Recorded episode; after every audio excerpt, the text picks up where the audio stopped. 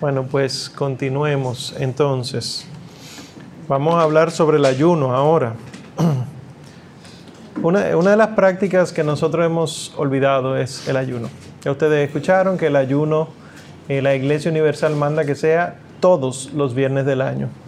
La Iglesia Dominicana en el año 2000 decidió que los viernes del año que no sean de cuaresma, se puede ofrecer otro tipo de sacrificio que no sea el ayuno, porque el concepto de ayuno es sobre comida y hay que reconocer que nuestro pueblo es un pueblo pobre y que dejar de comer, pedirle que deje de comer a alguien que normalmente no come bien, trae conflictos.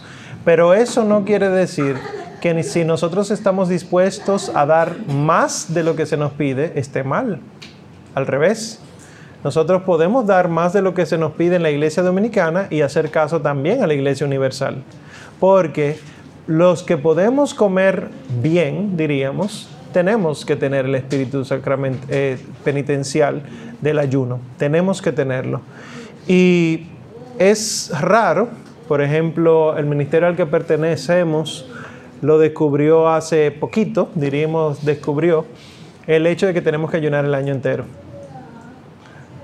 Digo que es extraño que lo hayamos olvidado porque las últimas apariciones de la Santísima Virgen María siempre piden ayuno y penitencia. Siempre.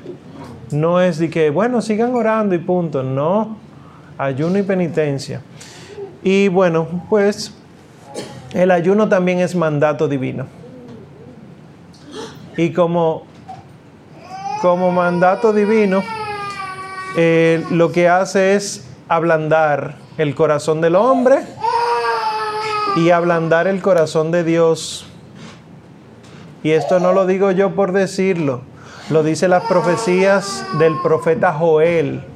Joel 2, del 12 al 13 dice, mas ahora todavía, oráculo de Yahvé, vuelvan a mí de todo corazón, con ayuno, con llantos, con lamentos. Desgarren su corazón y no sus vestidos Vuelvan a Yahvé su Dios, porque Él es clemente y compasivo, tardo a la cólera, rico en amor y se ablanda ante la desgracia. Quiere decir que cuando nosotros nos sometemos voluntariamente a la desgracia, ablandamos el corazón de Dios. En un sentido sumamente humano. Cuando alguien hace un sacrificio por ti, ¿no gana más tu afecto?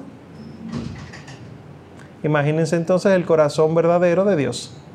Cuando nosotros nos humillamos es que logramos ganar su corazón, que parece una contradicción.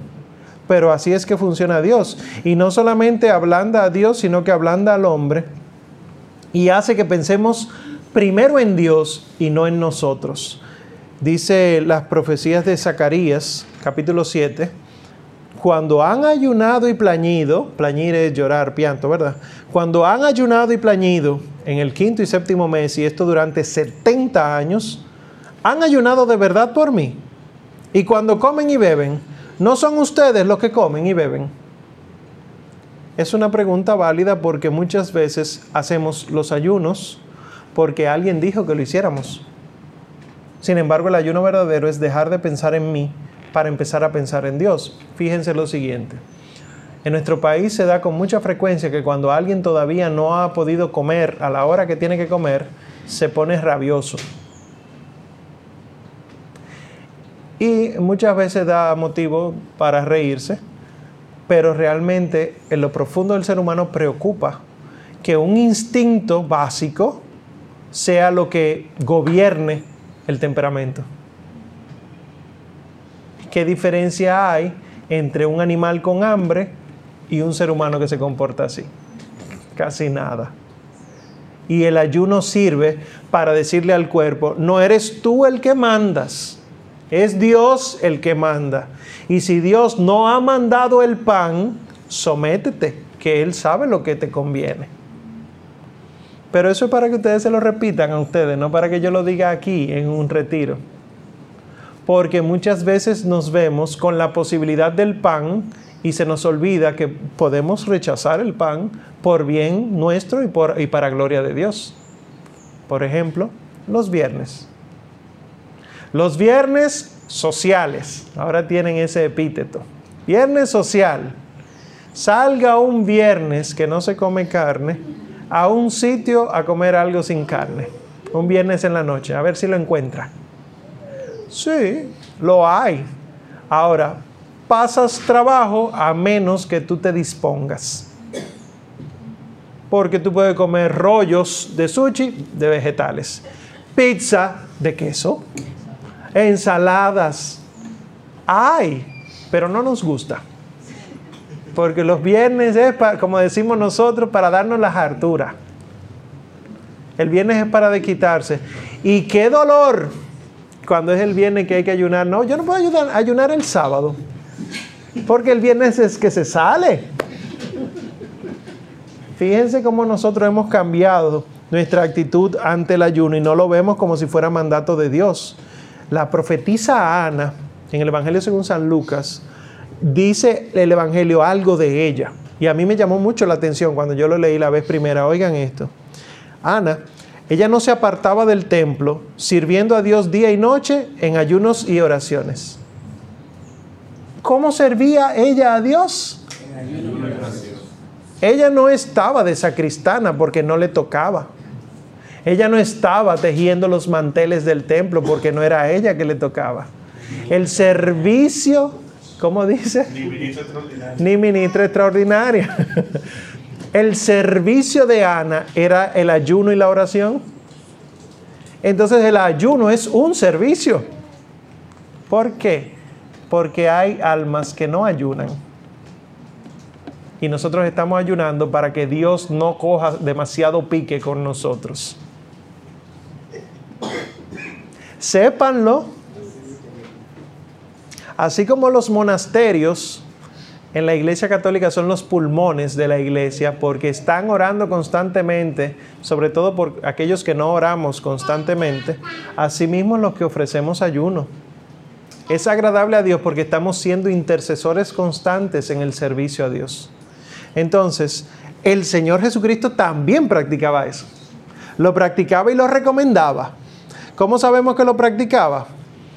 Entonces Jesús fue llevado por el Espíritu al desierto para ser tentado por el diablo y después de hacer un ayuno de 40 días y 40 noches, al fin sintió hambre.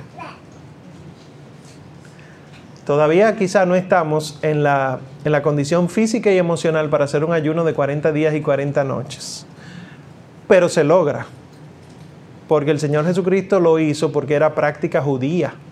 Elías lo hizo, ese ayuno. Y probablemente otros patriarcas lo hicieron. Nuestro Señor Jesucristo, que era en cierto modo patriarca nuevo, nuevo Moisés, nuevo legislador, tenía que hacerlo. Ahora me llama la atención de la lectura dos cositas. Primero, que el Señor Jesucristo fue llevado por el Espíritu al desierto para ser tentado por el diablo. Fue expresamente para eso que el Espíritu lo llevó. Entonces, Dios no tienta. Ne nos induca sin tentaciones, dice el Pater Noster, el Padre Nuestro en latín, y hemos querido cambiarlo ahora. Y realmente la traducción sería, no nos induzcas en la tentación, no nos lleves a la tentación. No es, no nos dejes caer en la tentación, agárrame que por eso mismo es que nosotros tenemos que estudiar. Porque por acomodar cositas se ha perdido el sentido real. Y como ya Dios no nos induce a la tentación, sino que no nos deja caer en la tentación, a nadie se le ocurre pensar que Dios manda las tentaciones. Pero dice el Evangelio según San Mateo, capítulo 4, versículos del 1 al 2, entonces Jesús fue llevado por el Espíritu al desierto para ser tentado por el diablo. Y lo tienta en tres aspectos, que es lo otro que me llama la atención. La tentación del placer, el alimento en este sentido, dile a la piedra que se convierte, eso es placer humano, físico. La tentación del poder, tírate y tú vas a ver que Dios te apara, no tentarás al Señor y la tentación de la fama. Yo te voy a dar todo esto si tú me adoras. Son las tentaciones que tenemos nosotros, porque el Señor eso fue lo que hizo.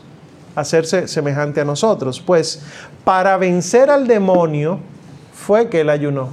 Porque dice el versículo 2, después de hacer el ayuno de 40 días y 40 noches, al fin sintió hambre y se le apareció Satanás. Fíjense que Satanás se le aparece cuando por fin siente hambre. Quiere decir que muchos vamos a pecar de gula. En este mundo donde tú puedes comprar cosas, eh, all that you can eat, en inglés, todo lo que puedas comer, todo es agrandado, todo es una hartura, todo es más de lo que tú puedas. Tú necesitas eh, dos cebollas, pero el tan especial te dan cuatro por el precio de dos y tú compras cuatro cebollas. Tú compras tres ajíes cuando tú necesitas uno para cocinar. Se te daña uno y medio y el otro entonces tú lo picas arriba de una ensalada para que no se no termine de dañar. Y estamos consumiendo cosas que no necesitamos y estamos exprimiendo la tierra, el planeta Tierra, para que produzca cosas a la velocidad que nosotros queremos y por eso todo el daño que estamos haciendo. ¿Y saben cómo se resuelven muchos problemas de la hambruna que hay en la tierra, además de que los ricos dejen su riqueza? Si ayunamos. Porque también el ayuno sirve para vencer a los demonios. Recuerden aquel pasaje. ¿Por qué, Señor, nosotros no pudimos expulsar esos demonios? Porque hay espíritus que solo salen con ayuno y oración. Eso está en el Evangelio según San Marcos. Pero a mí me llama la atención que el paralelo de eso, de Marcos 9, es Mateo 17, que dice, Señor, ¿por qué no pudimos sacarlo? Por su poca fe porque yo les aseguro, si tuvieran fe como un grano de mostaza, dirían ese monte, desplázate de aquí a allá y se desplazará y nada les será imposible. ¿Por qué me llama la atención ese paralelo? Porque cuando Marcos dice que es el ayuno y la oración, Lucas dice que es la fe. Quiere decir que no puede haber fe sin ayuno. Ay, Dios mío. ¿Por qué digo esto? Porque cuánto tiempo de nuestra vida andamos diciendo que tenemos fe y no ayunamos. Preocupa porque si hacemos alguna, algún censo, hermanito, mire, ¿usted tiene fe? Sí. ¿Usted ayuna? No. Y entonces hago la pregunta del Señor Jesús, ¿y cuando el Hijo del Hombre venga, encontrará fe en la tierra?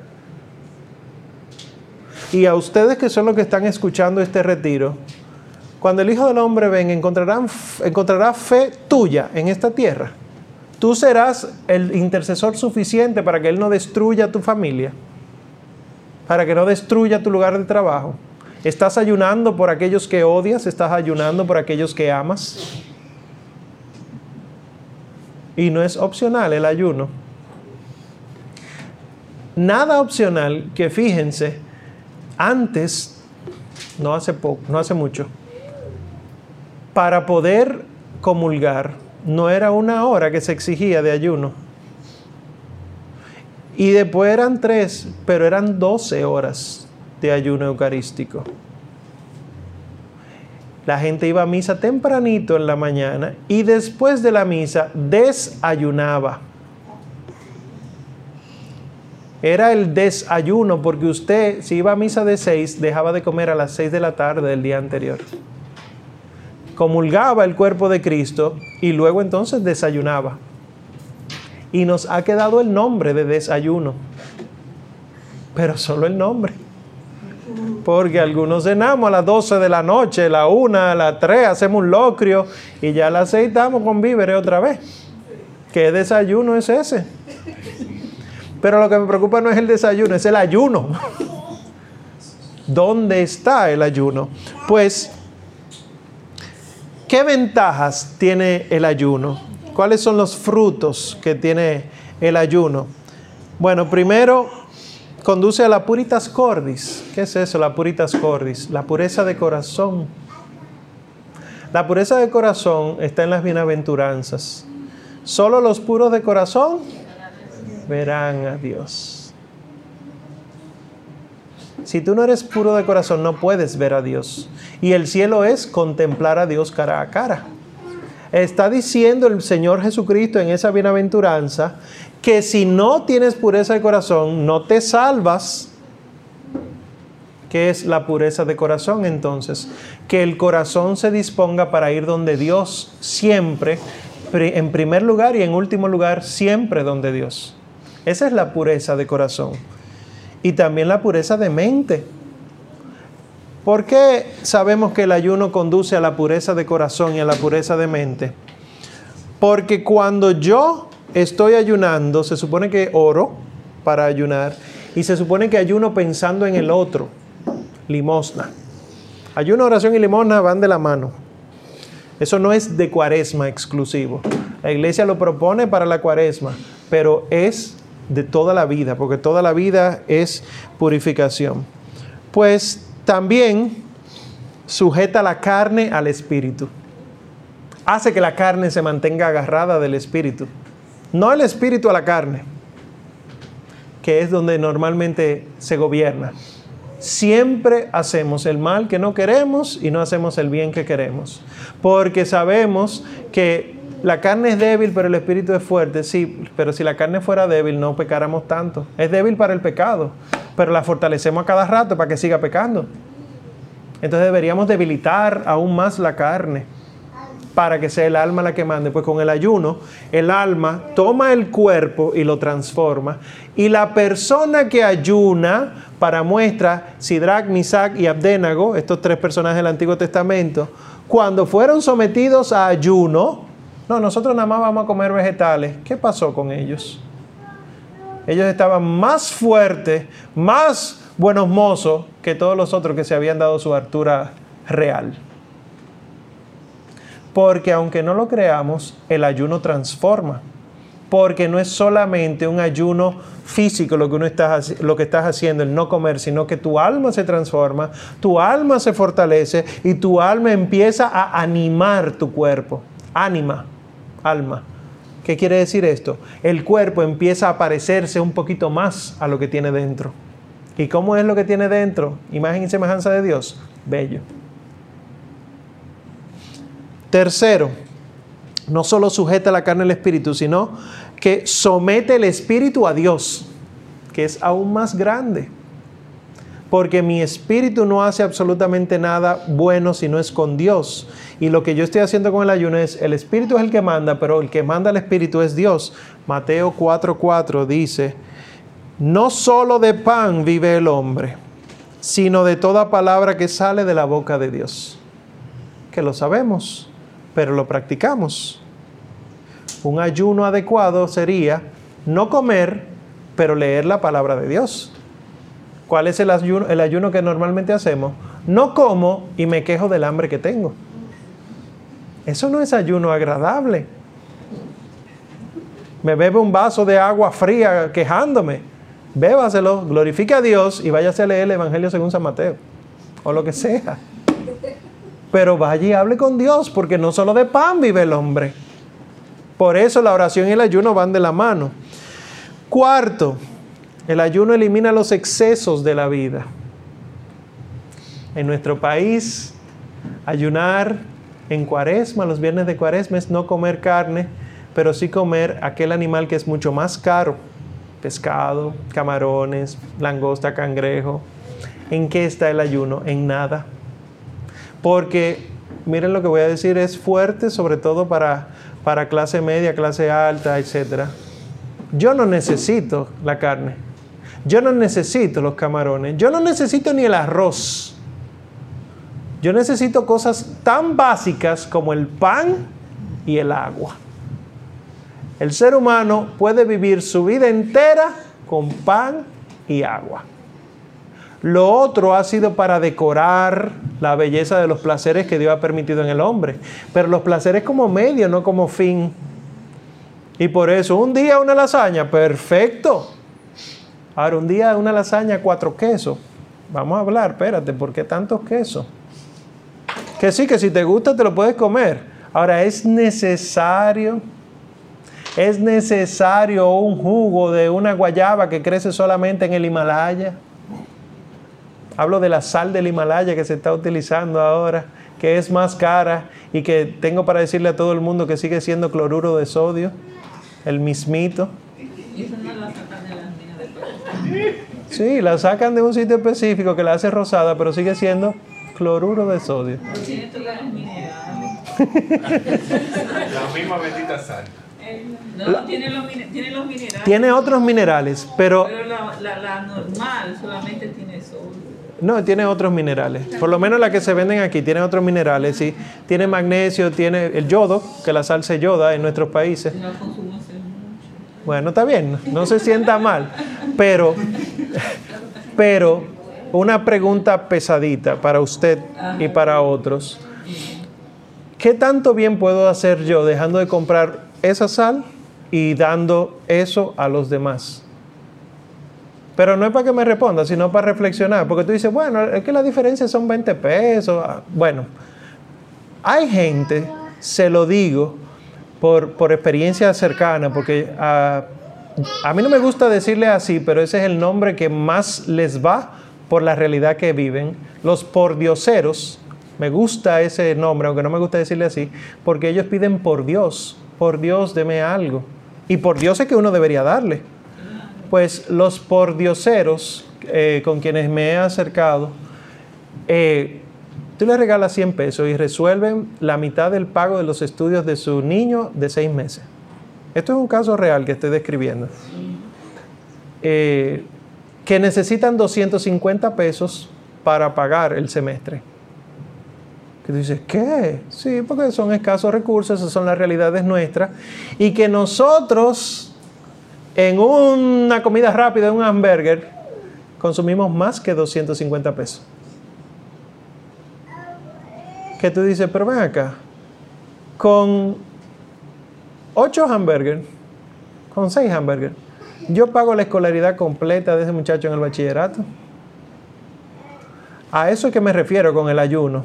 Porque es verdad, un día, un gusto. Sí, pero ¿cuál día? ¿364? y deja el Viernes Santo afuera? ¿Cuál día? Llega un momento cuando uno se acerca a Dios con la oración que esto retumba. ¿Necesito yo gastar 600 pesos en un almuerzo? Y no estoy hablando del bolsillo, estoy hablando de si se puede. Obviamente se puede, si el, que lo va a dar, puede. Y no es de que no, que yo necesito ese dinero para otra cosa. No, no. ¿Necesita mi cuerpo eso? necesita, y esto es más pesado, necesita mi alma que yo me alimente con eso. ¿Qué está recibiendo mi alma cuando yo entiendo que este gusto yo me lo puedo dar y se me olvida la existencia de otros? Es a eso que me refiero. ¿Qué, qué piensa el Cristo en el pobre? Dirán muchos, sí, pero que uno no sabe para qué cogen el dinero. Es que eso no es lo que yo estoy hablando. Es el hecho de no dolerse por el otro. Por eso la iglesia dice que cuando se ayuna, lo que te ahorras, tienes que darlo. Porque la iglesia propone el ayuno de carne, la abstinencia. Porque la carne era lo más difícil de cuidar, de preservar. No había neveras no había refrigeradores. Y lo que había, la única manera que había de conservar la carne, ¿cuál era? Con la sal. Y por eso es que a la gente se le pagaba con sal, salario. Y mientras mejor te iba, más salario recibía, más carne podías tener y consumir porque más carne podías conservar. La iglesia dice, no comas carne. ¿Qué vas a hacer con tu sal entonces? dásela, ¿qué vas a hacer con tu salario? Dásela a los pobres, porque tú no haces nada con un salario que no sea para preservar la carne. ¿Qué hacemos nosotros? Ayuno de cuaresma es sinónimo de ahorro para la playa. Ahorro para Semana Santa. Ayuno de cuaresma es ahorro para el traje de baño y eh, dieta para rebajar. Y no puede ser. Sino que nosotros tenemos que disponer el alma junto con el cuerpo para que los excesos de la vida no existan. ¿Cuáles son los excesos? Cada uno de ustedes va a empezar a caminar ese camino, si no ha empezado ya. Al principio van a hacer ciertas cosas y luego se van a dar cuenta de que todo es pecado, espérate. Y después, como dicen los santos, sí, pero todo es gracia también. Que una cosa no niega a la otra. Lo que hace es eh, demostrar que Dios es. Todo es pecado, pero todo es gracia, porque donde abunda el pecado, sobreabunda la gracia.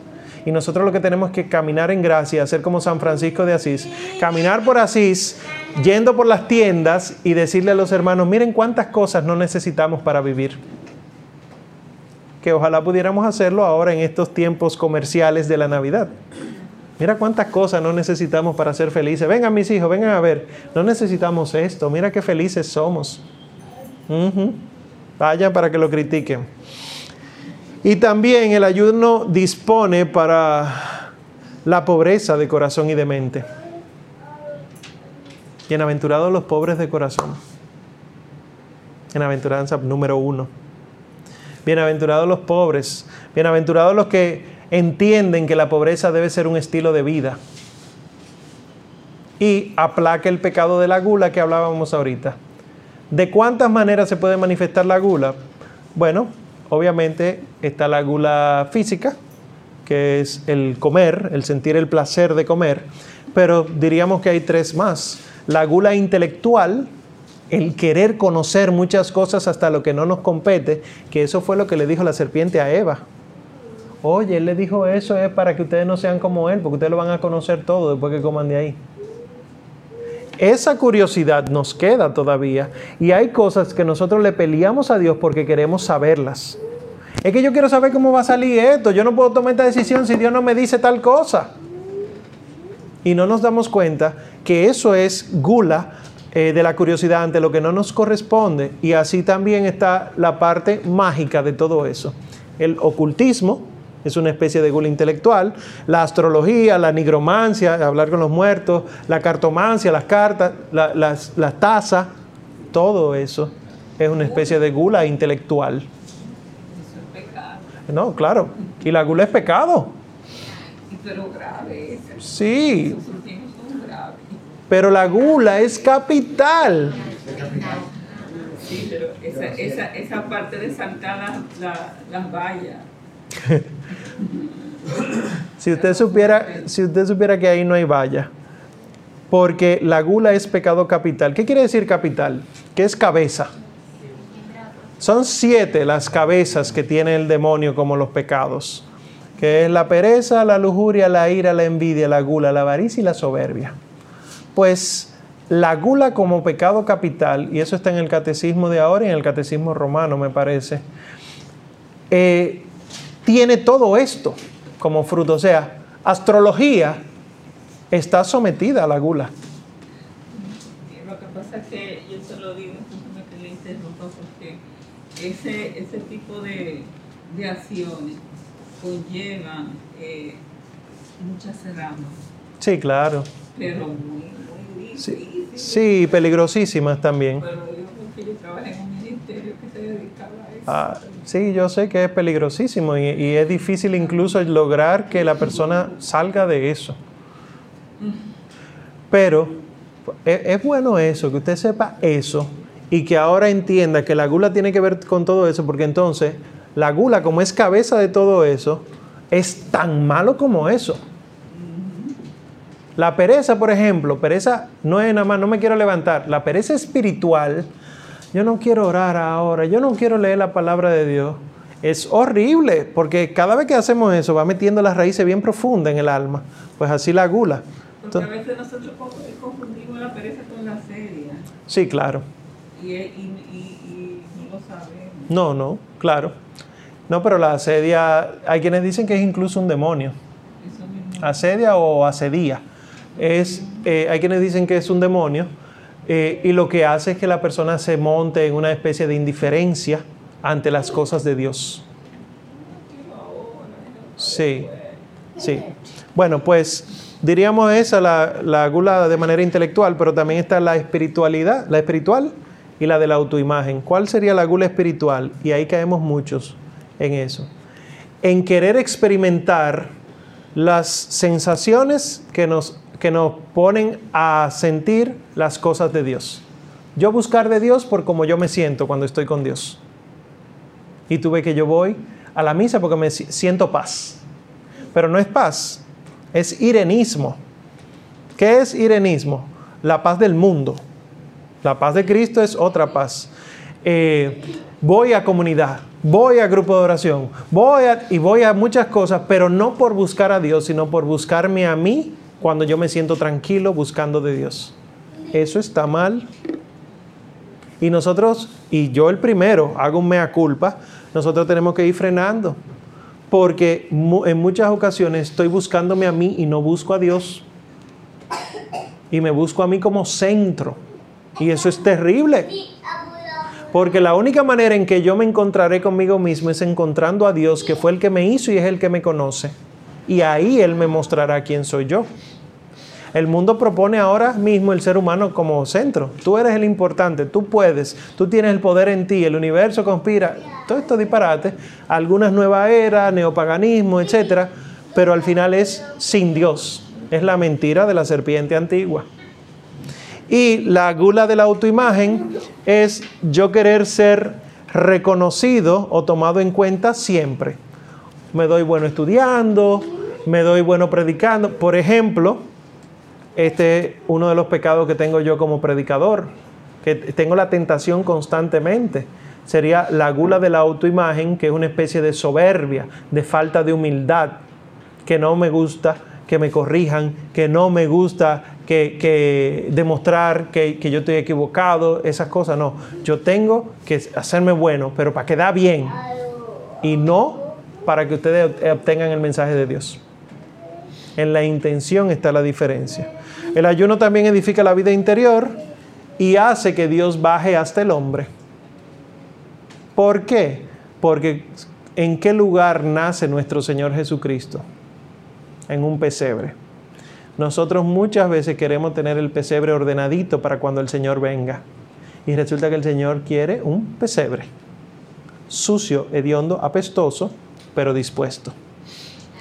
Esto es misterio, porque uno quisiera ponerle tronos, uno quisiera ponerle un templo decorado con oro, una casa de oro, una torre de marfil. Quisiera uno regalarle letanías de Loreto pero él quiere un pesebre. Porque si yo edifico la casa sin el arquitecto, en vano se, cansan los albañiles. ¿eh? Si el Señor no edifica la casa, en vano se cansan los albañiles. Pues, ¿cuáles serían los motivos de un correcto ayuno? Yo diría que dos.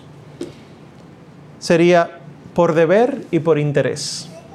Yo debo ayunar por deber, porque el cristiano debe ayunar por ser mandato de Dios, pero también por interés, porque yo como pecador debo tener el interés de ayunar. Yo pecador. ¿Quiénes se oponen a esta realidad? Los incrédulos y lo que San Basilio llama los sensuales. Los incrédulos son aquellos que no creen y no quieren creer y lo que buscan es destruir la ley del ayuno. No, hombre, eso es de esa época. No te preocupes, ¿cómo uno va a estar en eso? Además, Dios le dio a uno la facilidad de comer y de gustar. Y si Dios te dio dinero a ti, no es para tú aprovechar esos placeres de la vida. Además, tú no sabes cuándo tú te vas de esta tierra. Esos son los incrédulos. Y los sensuales no eliminan la ley, sino que la manipulan. La modelan según sus caprichos. Y entonces, no, hombre, mira, si tú no puedes ayunar de eso, ayuna de otra cosita. No tiene por qué ser eso. Si te da mucho dolor de cabeza, no, no, no ayune. Y no nos damos cuenta que la cruz, un dolor de cabeza no se compara con el dolor de la cruz.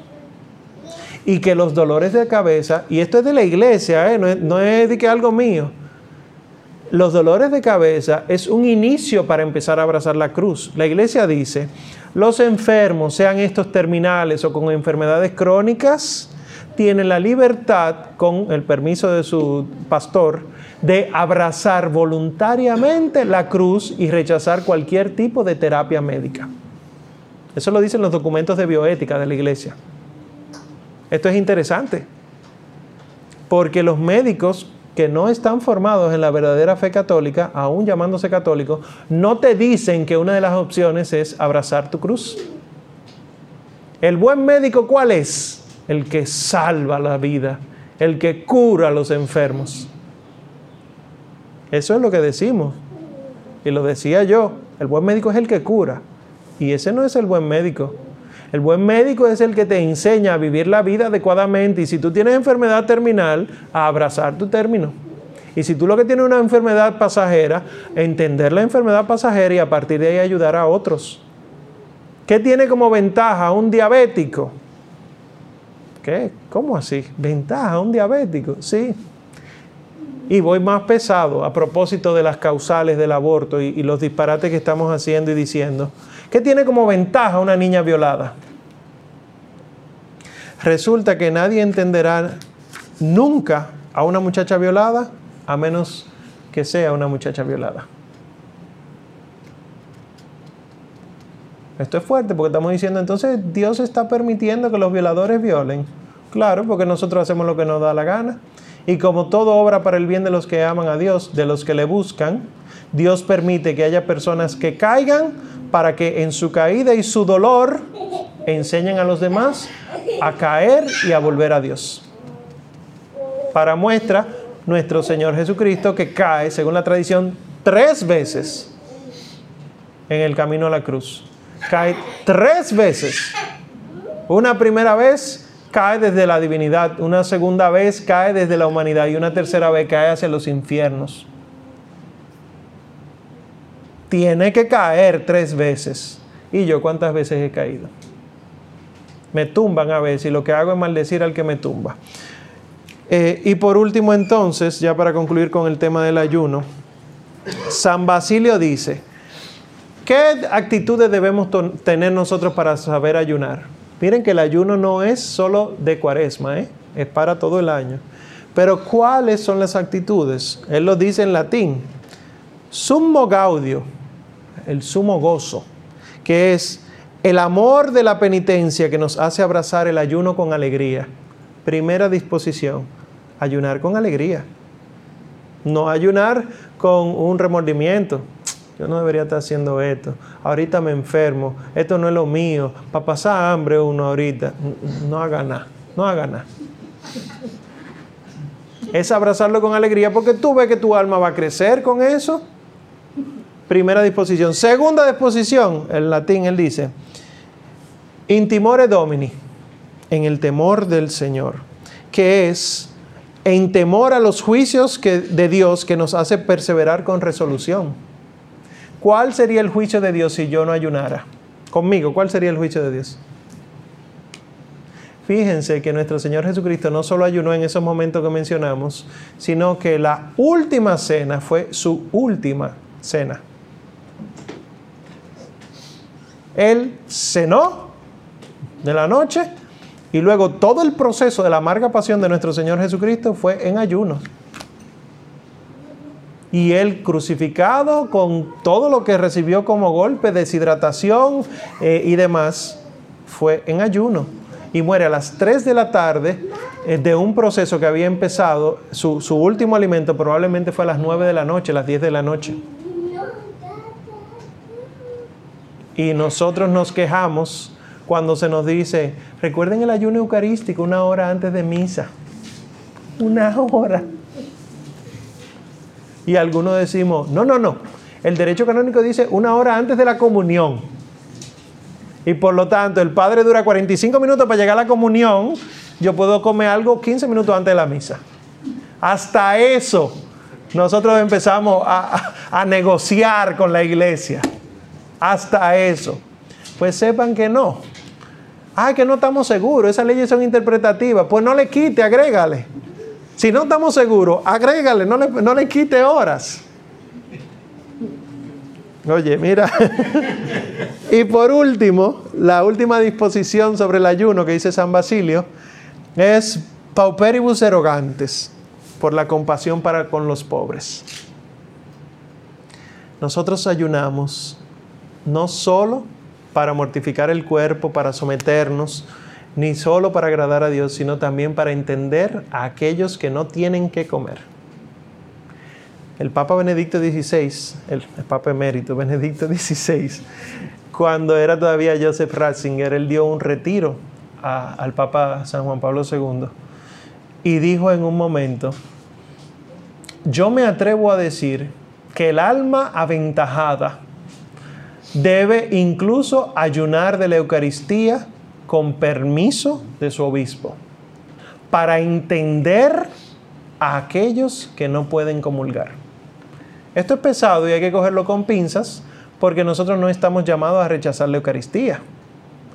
Pero el alma aventajada en el sentido de que se ha dejado utilizar por Dios, cuando no puede ayunar, ¿cómo es? comulgar, lo ofrece. Nosotros cuando no podemos ayunar, lo que nos pasamos es mortificados. Los que nos mortificamos. Porque hay otros que decimos, no, yo me confieso ahorita. O comulgamos en pecado y después decimos, me confieso después de misa. No, horrible, no se hace. Usted no comulga, se confiesa y luego le pide la comunión al Padre. Está bien, por si acaso, aquí los hermanos que están en sintonía por las redes también. Sépanlo. Entonces, ya concluyendo, el ayuno realmente lo que busca es que nosotros nos parezcamos más a nuestro Señor Jesucristo, que quiso que toda su vida fuera para Dios y que quiso someter el cuerpo humano también a Dios. Yo les recomiendo a ustedes y me, y los recomiendo a mí mismo, pongamos de nuestra parte para ayunar el año entero incluso y sobre todo en aquellos días de fiesta que se acercan ahora que asociamos la, el nacimiento del más pobre con mucha comida. El nacimiento del que no tuvo nada con muchos regalos. Entonces en este tiempo comercial de la Navidad también ayunemos. Ayunemos eh, para agradar a Dios. En lugar de llenarte el plato, sírvete un pedazo de carne, un poquito de arroz, medio pastel en hoja. Me están mirando mal ya y ofrece lo que hay mucha gente pobre que no va a disfrutar de nada de eso. Y así te ahorras unos pesitos y se lo puedes dar a esa gente pobre para que sí pueda cenar. Demos gracias a Dios por esta oportunidad y que Él sea la razón de ser de nuestro ayuno y que nunca nos miremos nosotros, sino que lo miremos a Él. Amén. Pues otro recesito para el predicador. Y ya concluiremos entonces con el tema de la penitencia.